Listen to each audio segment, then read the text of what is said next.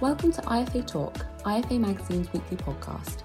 IFA Talk is for professional investors only. Thank you. Thanks very much for joining us for the latest episode of IFA Talk, IFA Magazine's weekly podcast, where we talk to people who matter about the things that matter in the world of financial services. I'm Brandon Russell, online writer here at IFA Magazine, and joining me on the podcast this week is our editor, Sue Whitbread. Hi, everyone, and thanks for joining us again on this week's podcast. Brandon and I are pleased this week to welcome Caitlin Southall, and Caitlin's from Curtis Banks, pension provider. And so it's not going to be a surprise to know that we're going to be talking about pensions, but as our listeners will know, we always like to pursue a, a particularly thought provoking theme on IFA Talk. And this week, it's going to be the pensions gap but in particular, we're looking at the gender pensions gap, which is something that is particularly a problem in today's society here in the UK. So, Caitlin, welcome onto the podcast. It's really great to, to talk to you today. Thank you very much for having me. Really excited to talk to you and the audience about the gender pension gap, a topic I'm particularly passionate about. So, really looking forward to today. Oh, meet you and me both, and agreed. So, could I ask you then to kick us off by introducing yourself, telling us a little bit about you and a bit about Curtis Banks? Absolutely. So, Curtis Banks, we specialise in self invested pensions, so particularly SIPPs and SSASs, and we're one of the UK's largest independent SIPP and SSAS providers. And we specialise in a variety of different investment types, and we have a significant amount of expertise and experience within the company uh, to support clients on their retirement journey myself, I've been with uh, Curtis Banks for just coming up to 11 years, uh, the majority of which time was spent in the commercial property team. Uh, so, specifically dealing with uh, commercial property acquisition and disposal and technical inquiries relating to the world of commercial property and pensions. Uh, and since then, I've moved into a, a technical role, so supporting uh, advisors and also our own internal teams with, with technical support. So hopefully many of the advisors listening in today will know of Curtis Banks and may well know of you too. well, like like Sue said, Caitlin, we're really looking forward to talking about gender pension, uh, gender pension gap today. Can we start by asking you to tell us firstly, what do we mean by the gender pension gap? Uh, more importantly, what do you see as the main implications and consequences of it? Absolutely. So the gender pension gap is the difference between average private pension wealth between men and women around normal minimum pension age. And the gender pensions gap is inextricably linked to the gender pay gap. So, to put it really simply, women tend to earn less than men over the course of their career. And so their ability to save for their retirement is likewise affected. And to put it into context, women have around a third of the pension wealth of men at age 65. And there are a number of reasons for this. So, to pull out a couple of maybe the more prominent reasons, one major factor, aside from lower earnings over career is is career breaks. So women are statistically more likely to take career breaks for childcare and caring responsibilities, and that can have a direct impact on the amount they earn and also therefore their ability to save to their retirement.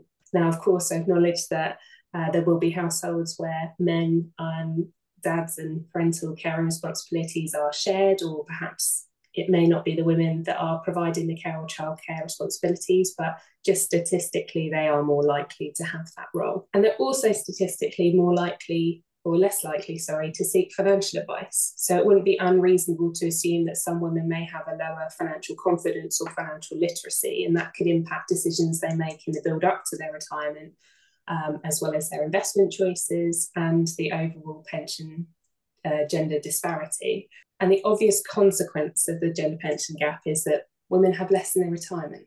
Um, so they have less pension at the point they come to take their income lump sum, however they decide to access their pension. And that can have the potential knock on effect in terms of quality of life and particularly in today's economy, cost of living concerns. So it's a very real problem that we need to address and we need to narrow that gap and we need to do it quickly. I'm staggered at that, actually, Caitlin, that a third of the pension wealth at 65. That's a big, big gap, isn't it? Definitely, yes. And it, it's showing no real signs of narrowing either. Um, yeah. So it is a problem now, and unless action is taken and, and, changes are made, it's a problem that's likely to remain. Mm-hmm. Well, let's let's progress on that theme then. So, what can we do about it? What what can be done by the industry and by advisors who are the audience we're talking to today to actually address this gap and to help women as, as well as men too, of course, because there's a big pensions gap on, on of, of across the range, uh, to actually protect and grow their retirement savings. Absolutely. So the, the government have made some changes uh, announced in their spring budget earlier this year. So Jeremy Hunt's reform on childcare was announced uh, in, in April this year, and that was the announcement that the government will provide additional childcare hours from children from nine months, and that comes into force in April 2024. And this might offer the opportunity for, or a better opportunity for women to return to the workforce sooner and therefore increase pension contributions over a longer term. However, we can't disregard the fact that childcare costs remain prohibitive. So the average cost of childcare in the UK works out at around £14,000 a year per child in full-time care. Um, and allowing parents the tools to re-enter or enter the workforce following particularly parental career breaks will be shorter, reducing that overall pensions gender gap. And another major step that we can take forward is, is better financial education. Um, so women are less likely to seek financial advice. And a big gap in my mind here is, is financial education in schools. So starting that financial education early, and that just doesn't focus on pensions. It could uh, span a range of financial matters, mortgages, investments, uh, protections and insurance. So it could be a really wide ranging uh, number of topics covered. And also we shouldn't off, uh, ignore the opportunity that employers have here as well to educate their workforce around pensions and, and not just simply taking a passive view of pensions via auto enrolment. So they have the opportunity maybe to bring in external financial advisors to support their workforce or to provide education. And that education piece is going to be critical in terms of, of recognising what's available to everyone when it comes to saving for retirement. So a major step forward we could take is in relation to financial education, and I'm a big advocate for this. So women are less likely to seek financial advice, and a great step would be financial education. So that could start in schools, that could be rolling out financial education across a whole host of different financial matters, uh, insurance, it could be protections, it could be mortgages, and pensions could form part of that. And it provide building blocks on which we could grow more specific, specific information about how to save to towards your retirement, what your retirement options are, and also what your pot might look like if you save X amount per year. So it gives people a realistic snapshot of what their pension might look like when they do come to retire. And as part of that, there is also an opportunity for employers as well to educate their workforce, and they might decide to bring in external financial advisors to help support them whether that be through for providing direct advice or alternatively providing education. So we've got the new consumer duty regulations that have just come into uh, place in July this year as well. And that's a really good opportunity for us to address the gender pensions gap and the need for financial communications to be clear, understandable, and not to cause harm to consumer offers a real refocus of the financial services market towards providing better outcomes for consumers. So there is an opportunity there to make pensions more understandable. And they maybe do have, uh, there are certain perceptions that maybe pensions are quite complicated. There is some jargon involved with when it comes to pensions and, and the government have complicated legislation and regulations that do apply. So maybe stripping that back to basics and giving clear, understandable financial education and communications will be a great opportunity for women to have access to the information they need to make the right decisions in their retirement. You are listening to IFA Talk, IFA Magazine's weekly podcast. Subscribe to us on Spotify and Apple Podcasts to be notified as soon as a new episode becomes available, and follow us on LinkedIn, Twitter, and Instagram at IFA Magazine. And with that, you mentioned the role obviously of government. Do you think the UK government is doing enough to address the gap? The honest answer is no, probably not. And uh, Jeremy Hunt's reforms around childcare are, are likely to make a difference. But noting the current gap, and as we mentioned, around a third of pension wealth for women um, as opposed to their male counterparts, there is still work to do here and more wholesale reform. So the auto enrolment rules uh, need to be revisited. They are a one size fits all solution to a very varied and diverse problem. Now, the eligibility for auto enrolment currently starts at £10,000 per year income for one single role.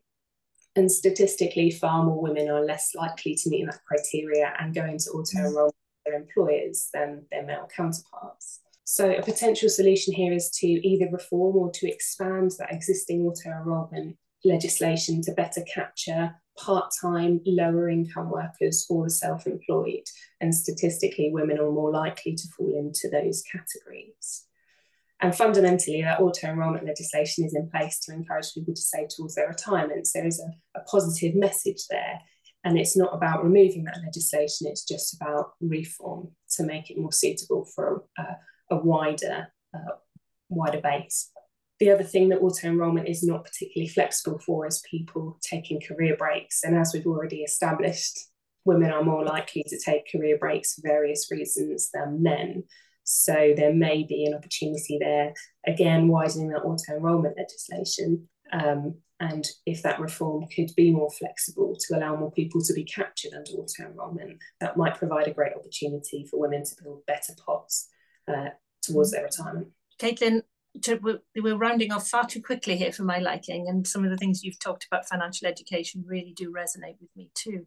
Um, and I wondered then if we could close off by looking at why you think it is that women are, are so much less likely to get financial advice, and, and how can the advice profession actually focus on, on improving that in the months and years ahead? Yeah, so absolutely, women are, are less likely statistically to get financial advice. And the FCA have recently released their Financial Lives survey um, mm. earlier in 2023, and that flagged that women are almost 50% more likely to have low financial confidence and low financial resilience than men. So, arguably, that would transition into getting financial advice. And it's reasonable to assume that there might have been a historical gender stereotype when it comes to finance and money. It may have been typically perceived to be more of a um, a, a male role to deal with financial matters. And there is a, a, possibility that that is still playing through in generations that we, we have uh, today. Now, another factor just to consider here is that according to the FCA, 84% of financial advisors are men, which means only 16% are women. And there might be some women that are more comfortable or would prefer to speak to a financial advisor who is who has gone through maybe a similar situation, maybe they've gone through career breaks, or maybe they're just more comfortable dealing with um, with, with a, a, female financial advisor. So noting that there is also potentially a, a, wider piece to consider here about encouraging women into the financial services space and into the financial advice space, which we won't delve into too much today because that's a whole other topic. But yes. um, we're seeing lots of really positive moves in that environment. So that may be a factor as to why women have not sought financial advice uh, presently. And in terms of, of closing that advice gap, um, there is perhaps the opportunity we've talked about education and making things more simple. If, if potentially there is a um, a lower financial re- resilience and lower financial confidence, it's just about making financial services uh, accessible. So I think that's a, a, huge piece and something advisors are already doing, um, and it's just a case of continuing that work. Mm gosh, indeed, with with the cost of living crisis as well, Caitlin, and all of those issues that you've raised very clearly today, I think there are a number of issues that need to be tackled. And and for our audience listening today, who are in a position to be able to do that, whether it's their clients, their the offspring of their clients, or their offspring of those offspring, then just thinking about how we can between us all start to get things moving to close this gap because really something needs to change. Caitlin, thank you very much for, for sharing that insight with us today. It's been really, really useful. Thank you very much for having me. Really appreciate the opportunity. IFA Talk is for investment professionals only. All material has been carefully checked for accuracy, but no responsibility can be accepted for inaccuracies. Wherever appropriate, independent research and whatever necessary, legal advice should be sought before acting on any information contained in this podcast and value of investments and income from them can go down as well as up. You may not get back the amount you originally invested.